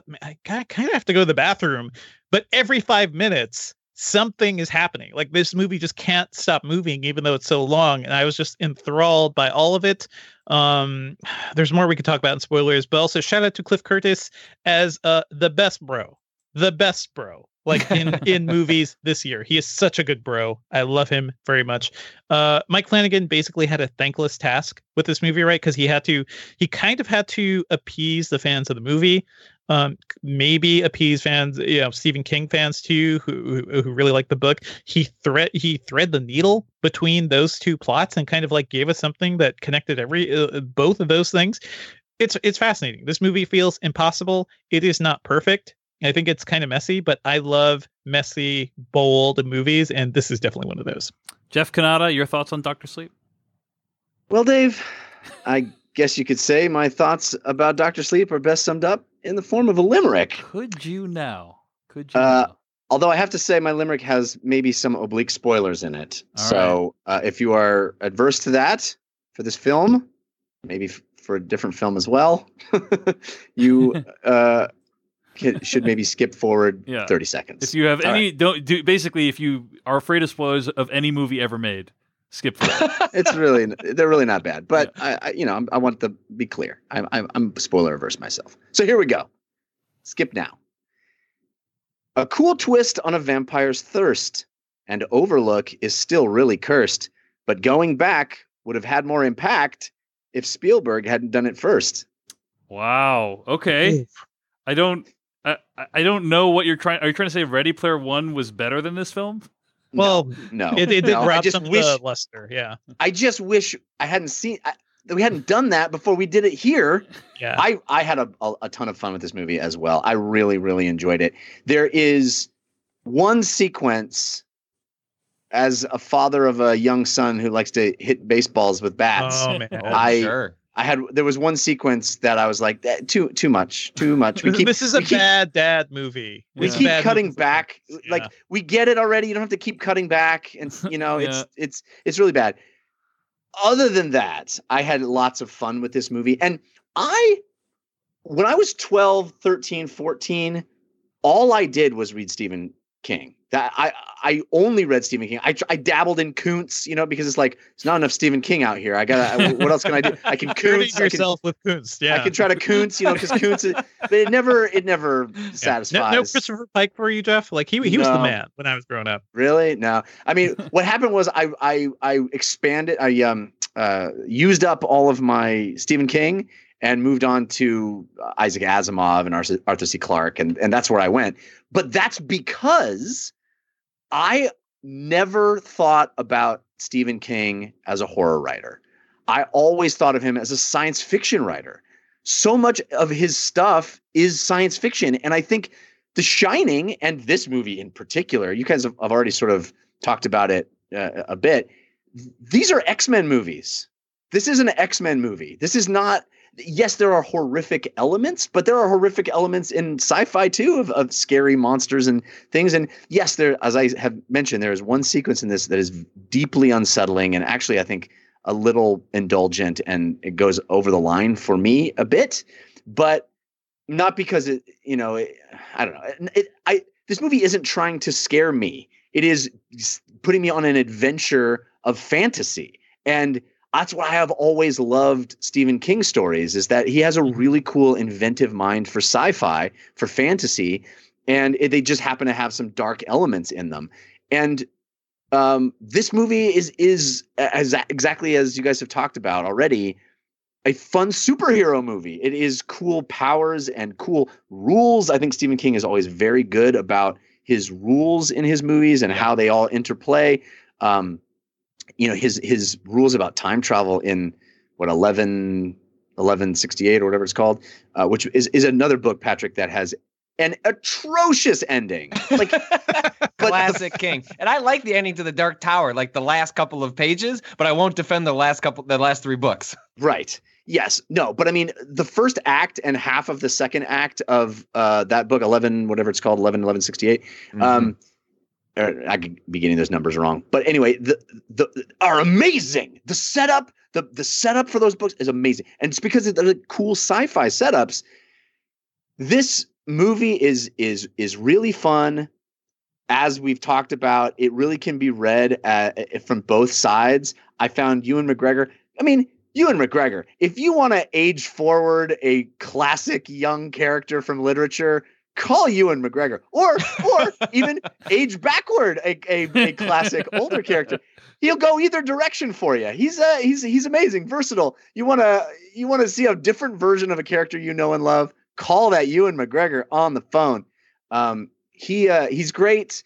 Uh, as you guys have already mentioned, I love Rebecca Ferguson. I think she's amazing in everything I've ever seen her in. She's chewing scenery in this, and it's super fun. The visuals are inventive. The ride is cool. The ending is satisfying. I just wish I hadn't, you know, seen it uh, once before. But it is it's fun, man. It pays off in really cool ways. It's it feels like a filmmaker just giddy about the opportunity to play in this universe. And uh, I, I'm I'm right there with you guys. I had lots of fun with this. All right. Well, sounds like we all had a great time. Um, uh, we're running out of time right now, so I'm just going to cut straight to spoilers now. Let's get to spoilers for Doctor Sleep, starting right now. Now you're looking for the secret. You're going to see this coming. No. But you won't find it because, of course, you're not going to see this coming. You're not really looking. I have been puzzling over how it works. You don't really want to work it out. Who's in the box? I have been dying to tell you. I want to tell you my secret now. You want to be fooled. So yeah, Jeff. I mean, when this movie freaking tortures to death and murders Jacob Tremblay, yeah, aka Augie from Wonder, aka Jack from Room, yeah, that's when you know they're not fucking around. Basically, well, it's it's not even the fact that they just torture and kill him. It's that we're supposed to know that the more pain and fear he's yeah, experiencing, the better. Jeez. And it keeps cutting away like, okay, I'll let you off the hook. You don't have to see this kid suffer anymore. Nope, we're back. yep. Yep. And he's really selling it to you. like his his screams. He is he is he's tremendous. Begging, yeah. he's begging them to stop. There's blood splattered all over him. It's it it's a little gratuitous, and it felt to me, it, it felt to me like uh, almost I, it, almost over the line. Like I I'm mm-hmm. I had a hard time not thinking about my son just being picked up by somebody, and it just I get it. I get it. I know oh, what the man. movie's doing, but you you accomplished it a minute and a half in. You didn't need to keep going yeah. those extra five. That, that for, even that first scene was terrifying when like it doesn't show anything, but that is literally my worst nightmare. Like just Which like first yeah. are you referring to? Well, the scene with the young girl, and the scene where it's like she encounters a nice stranger. Uh, they fall into conversation, then just like disappears basically. Oh, the, like the that is violence. yeah. Violence. Yeah. Yeah. Yeah. Um, yeah, think- Jeff, they got they got Academy Award nominee Jacob Tremblay to play that role. to just scream. just to, To scre- just just to scream. scream and appear in pain, and Yeah. sh- you know, not shockingly, he does it really uh, convincingly. So Yeah. Yeah. Um, I so a bunch of things I want to want to call out. There's like so, so many good things and some bad things, right? Um, the the good things are I actually like the opening you guys talked about, like with the little girl getting captured. That was really uh, affecting. And then there's this sequence where you see, you know, young Danny Torrance, but then you see old Danny Torrance and how he has just flushed his life down the toilet. And like every component of that scene Yeah, of him waking baby. up, like it Ugh. just got progressively worse and worse, right? Like, Ugh. oh, you know, wakes up, oh, like, you know, he's, you know, with this woman he has a one night stand with. Oh, she, like, she's vomited next to him. And oh, he's taking money from her purse, and it's like, wow, Yeah. this is a He got real into a fight just for the shits and yeah, giggles. Basically, this is a real yeah. piece of shit. And then the the pièce de résistance. there's a freaking baby in the room. What's Yeah. that baby doing there?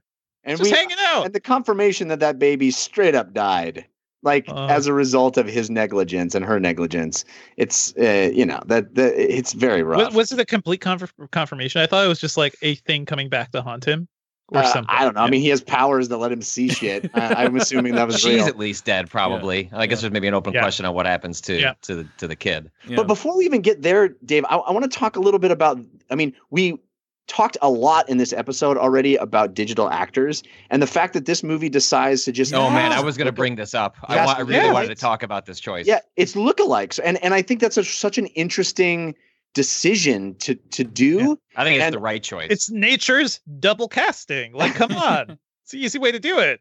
Yeah, it, it- it's so interesting, and the way they're shot, like the way those actors are shot, and they're they are clearly doing impersonations, and it's kind of an old school approach to doing that, and I thought I found it very effective.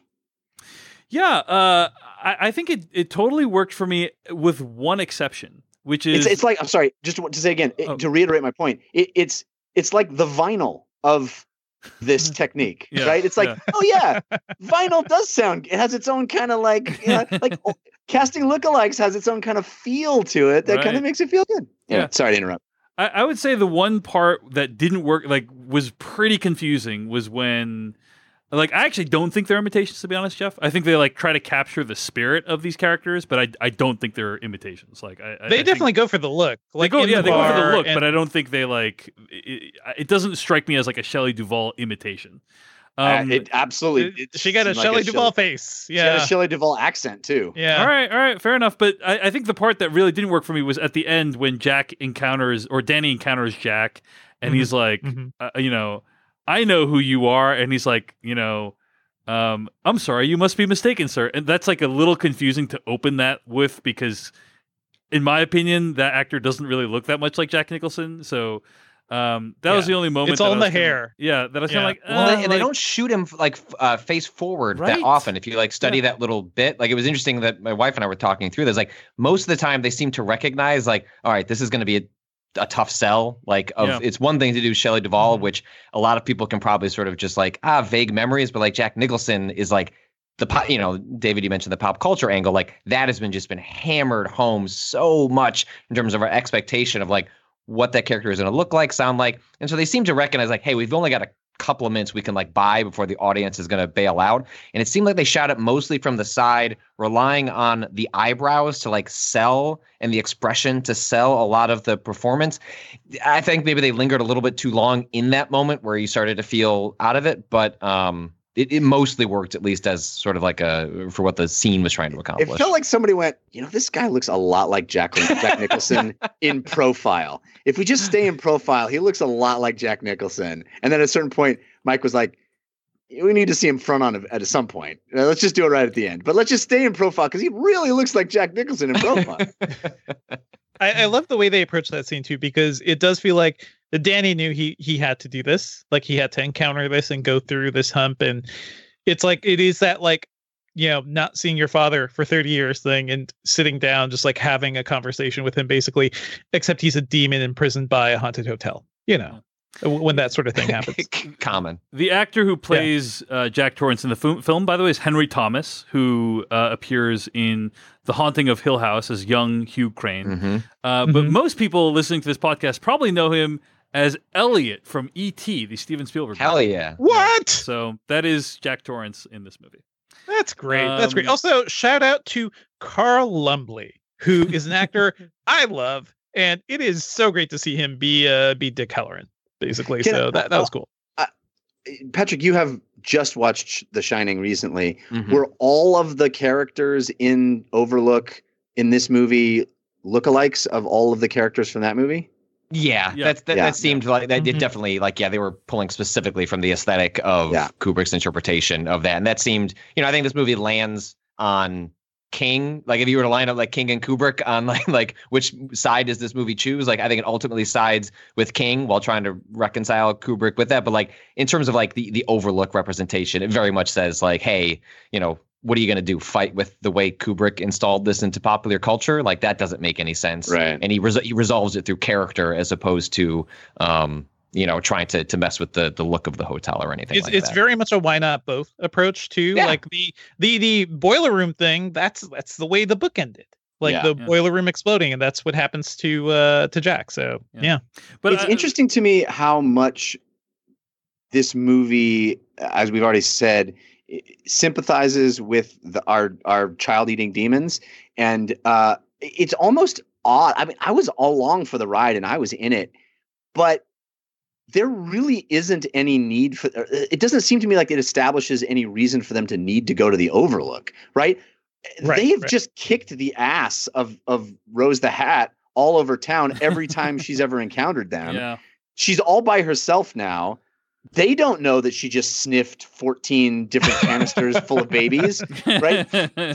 They I mean the movie's trying to tell us yes, she's more powerful now cuz she did that, but they don't know that. All they know is they kicked her ass and her friends' asses and so I it, it's kind of odd to me that that movie even goes, yeah, well we need to we're going to run, she's always going to find us. We better go to the overlook. It feels like, "No, man, we're way more powerful than she is. There's two of us, there's one of her.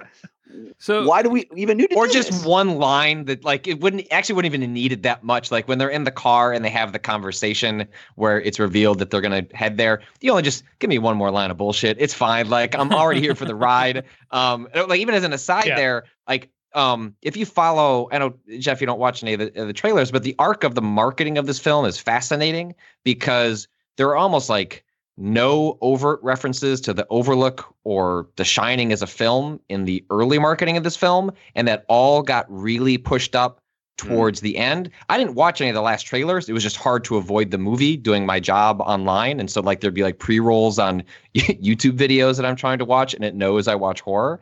And it kept showing like these shots of the overlook and like you know the scene where uh, Ewan McGregor is like holding the axe and I was like I didn't need I'm not even sensitive to this stuff and like I didn't need to know that. Um but my my wife and I both looked at each other and was like even though you probably assumed they were gonna go back to the overlook like how fucking cool would it have been to been in the that scene in the car when he says, "Oh no, we're going to Colorado," and your eyes widen, and like, "Oh, there, that's this. That this movie's me. already done it a million times.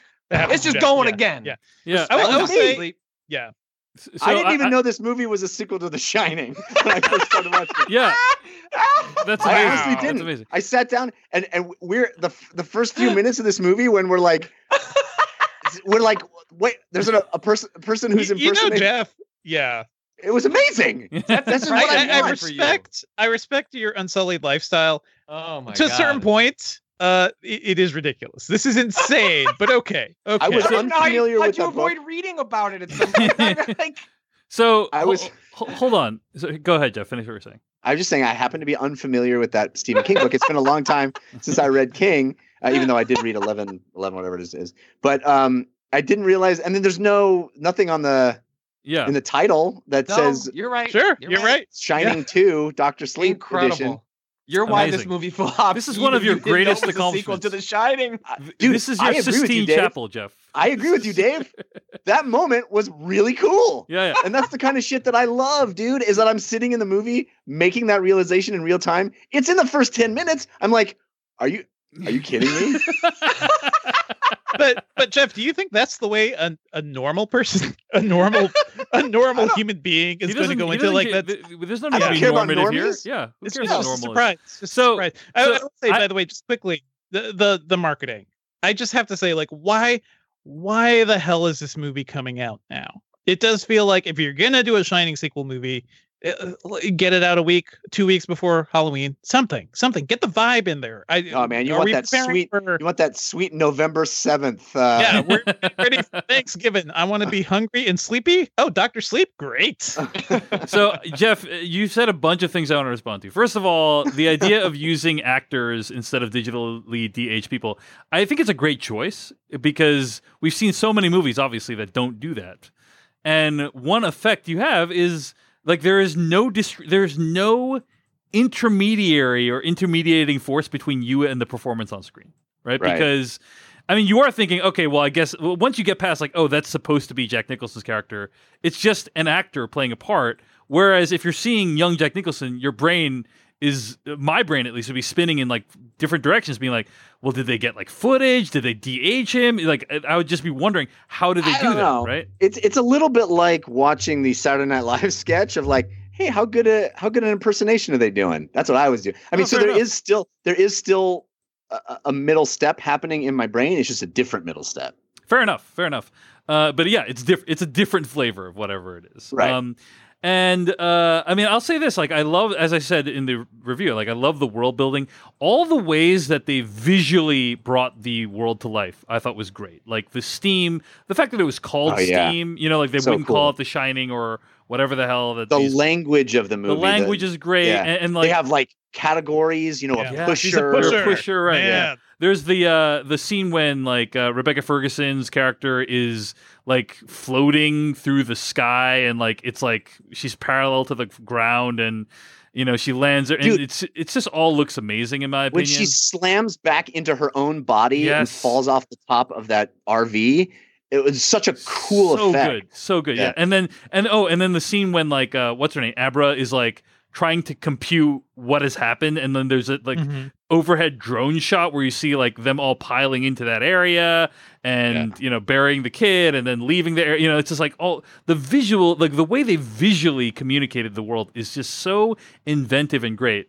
But i have to say uh, i think i might disagree with everyone on here in that i thought that the parts where it referred directly to The Shining, including the final 30 minutes, were extremely distracting and actually bad. Like, I actually. it- they're invoking one of the most iconic films of all time. It's like, hey, hey, like, look at how this thing is like that other thing that you like, you know? And that other thing is basically impossible to compare with any other work. Uh, I think it is a singular piece of filmmaking.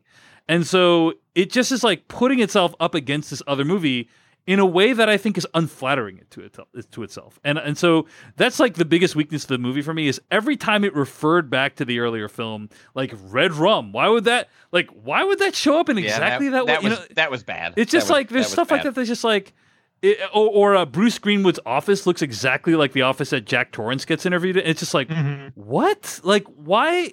It's not even the same place. Like it makes no sense. Anyway, I, I just found those references to be really distracting and did not benefit the film at all. The stuff that the film does really well is like creating this whole new world, all these characters, like making the rules, the language of the movie, all this. It does so much well that the that I'm actually like hate it when it refers back to the original Shining because it's like now you're forcing me to compare you to this other movie that I also think is pretty great and that probably can't be compared with you. So I'll say, I think the movie Mhm. wants Yeah. to be compared. So I'll say, like, I, I agree with you. I think it's at its weakest in the third act, and like specifically, the the, the scene that bothered me the most was the most gratuitous was, um, or most egregious maybe was when uh, Rose the Hat is walking into the Overlook, looks over, and they repeat the Oh, the the, the, blood. the I scene with the know. elevator and the blood. For no Just- reason. And she just Why? looks so. It just felt She like, oh well. Yeah. we restaged it, so better get it in here. And I think that, on some level, tips the movie's hand at but a it could have what's been it could have here. been stock footage that she was looking at. You sure, know, like- I have no idea. I have no, yeah, like they maybe they fixed up the grain. I, it's a, you know, I have no idea. But um, I, I think you can't separate the movie's objective from the reason it, it chooses to like engage with that at the end. Like I, I agree with you. I think it's weaker for it, but the movie, like Flanagan's whole premise, like the reason he's even telling this story, is that you have to arrive at this conclusion and it Well- means going back to the overlook it means engaging with that i don't not saying it does it successfully and i think it's overindulgent and it could have been like half as long and not used as many of like borrow the same shots but i do think the movie at its core is like i need i, I want to reconcile these works and then that's how it arrives at Well, it. I did. I Yeah. disagree that that's necessary to actually go back to the Overlook. I mean, I did like you could show the Overlook in flashback as he did earlier on in the film. I mean, the movie really is about this character overcoming trauma and like inherited trauma from his father, inherited addiction from his father. And you can accomplish all that without literally going back to the place where like you were traumatized, right? Sure. So I I did I agree with you that he had an objective of like like coming to terms with the first film. I disagree that that necessarily means that you actually have to go back to the physical location. I, I think What they it- could have justified it better because it's not just it's not just trauma; it's the demons of your past. Like literally, like th- this movie sets up his whole process of like locking away those ghosts and putting Yeah. them somewhere. No, fair enough. Um, like uh, yeah, you, you gotta you gotta burn it down, burn down the past. but if they Um, were in his mind, then like yes, his mind let them locker. couldn't he have Love let it. them out at any you know in New Hampshire? You know, like anyway, whatever. They like- can't control it, right? It's Yeah. like Ghostbusters, right? You can't just let loose of that that chamber of, of all the stuff because you got to go catch all the ghosts one by one. It's, it's not really going to work out for you. Yeah, yeah. Um. Anyway, so uh, I, I, so that weakness aside, I really love the movie, and there's many great uh, moments and performances in it. Zahn McClarnon is great in this movie. Love seeing him in a movie. Um, Rose the Hat's kind of main squeeze, uh, and and uh, also the visuals of the uh, top the what are the True Knot? What are their names? Um, yeah the True Knot the, True group, Knot. yeah. Them like dying, like phasing in and Oh out of my existence. God. I thought was So like rad. pretty terrifying. Very cool. I think the one bummer I had though was uh, Emily uh, Alyn Lind, who plays the character of Snakebite Andi. What an amazing like look that that actor has, and like Mhm. I thought this was going to be like kind of her story, you know, because. But I think the movie is extremely ambitious. You guys have talked about how it's episodic, right? It feels episodic, or it feels like a series, and it feels like in a, in a in a TV series that character would have gotten a whole arc. But Oh, instead, yeah, she's a kind of whole like a way of of providing exposition, really. Yeah. And it's It- also like showing the two different sides of like, oh, look at this very powerful girl. She she turns to the dark side. And the real movie is about this other girl who is more powerful than anybody could could imagine. Yeah. And how she sort of has a dark side too, or it's like that character is really interesting because she is very much accustomed to the brutality of the world and like she almost enjoys punishing the vampires Yeah. in a way. Like I was like, there is- she's she's got a dark side. There's a lot you're- going we're talking on about Dar- Abra, Yeah. right? Like Yeah. that character has a dark side. Like if that character grows up and like decides she doesn't want to be 100 percent good, that could be really bad for society. that that would she would make a great like detective series or something with just that character and her power. So Yeah. great. Yeah, yeah.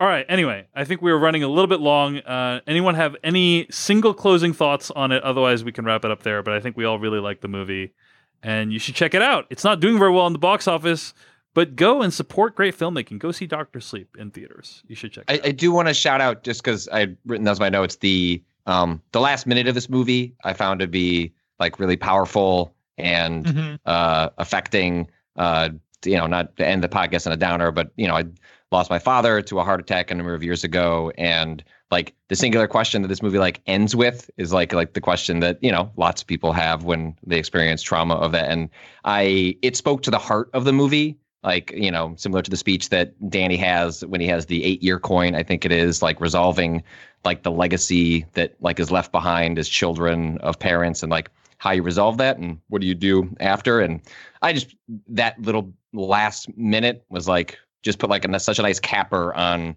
what i thought was a movie that was deliberately trying to be beautiful and like the message it leaves at the end you know however you feel about it was one that kicked me in the gut Yeah, it's a be- it's a beautiful mm-hmm. message and it's a hopeful message, right? The idea that like people go on, right, after they Yeah. pass from this earth. Also, the hopefulness of just locking yourself in a bathroom with the bathtub lady. It is so good. That poor bathtub lady is trying so hard to be scary, and no one is scared of her. You know, Not another box. I didn't right. put any clothes on, and then everybody's just like, "Yeah, yawn." All right. Well, that's our review of Doctor Sleep. Uh, thanks for listening. You can find more episodes of this podcast at slashfilmcast.com. Email us at slashfilmcast at gmail.com. Our theme song comes from adamwarrock.com. Our spoiler bumper comes from Kyle Hillinger. Uh, unt- stay tuned to hear what we'll be discussing next time. Until then, Patrick Klepek, where can people find more of your work on the internet? You can find me at Patrick Klepek. You can uh, find uh, my writing at waypointadvice.com, and you can find a horror podcast that my wife and I never update uh, at Till Death Do Us Part.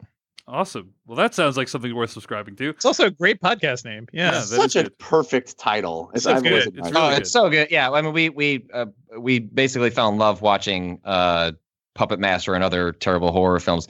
I never got to, you know. G- Google Google search for how I proposed to my wife at the uh, premiere for Evil Bong Three: Wrath of Bong. I don't have time to tell that story here. Wow. But, you know, uh, yeah, Charles a true Band is, a true is, is how is how I proposed to my wife. Well, it sounds like you don't update it that much, but hopefully, being on the Slash Filmcast will be the shot in the arm your relationship needs to get on that podcasting train once more. Um, Jeff Cannata, how about you? Well, you can follow me on Twitter. I'm at Jeff Cannata, which is spelled with two N's and one T. Uh, I have a video game podcast that Patrick has also been a guest on before. It's called DLC. Actually, all three of you guys have been guests on. Uh, it's called DLC. You can find it at 5by5.tv slash DLC. And I do uh, my own version of epic serialized storytelling. I'm the dungeon master of a live play Dungeons and Dragons show called The Dungeon Run. Very proud of it. We're having lots of fun. Uh, last week we had our Halloween episode where we were in uh, in costume, and uh, it's just I just want you guys to check it out. Please check it out. You can find it on YouTube by searching for the Dungeon Run, or as an audio podcast. It's actually really cool to listen just to the audio. You can find that anywhere you get podcasts by searching for the Dungeon Run, or you can watch us record it live Wednesday nights at 6 p.m. Pacific time at caffeine.tv slash the Dungeon Run. How about you, Devindra? Oh, I want to throw another shout out to Patrick's Waypoint podcast. I think you guys just solved capitalism in the last episode. That was pretty cool. I think so. Yes, That's pretty yeah, great. Finally, Kind of love it. You can find me at at Devindra on Twitter. I write about tech at Engadget.com. We also just rebooted the Engadget podcast there. Uh, we dove into the streaming media madness that's happening all around us, and uh, we'll be talking about our gift guide picks this week. So go check that out. And find uh, my other podcast where I interview really cool people at culturallyrelevantshow.com. It's called Culturally Relevant. You can find it wherever your podcasts are downloaded. Next week, we are going to be reviewing Ford versus Ferrari, a movie about cars, I, I believe, is what it's about. Um, that's basically all I know right now. So, Ford versus Ferrari next week on the Slash Filmcast. Thanks for listening. We'll see you later. most cars in a movie since Yeah. Cars. For Ford Ferrari Fast Furious. Yeah, there you go.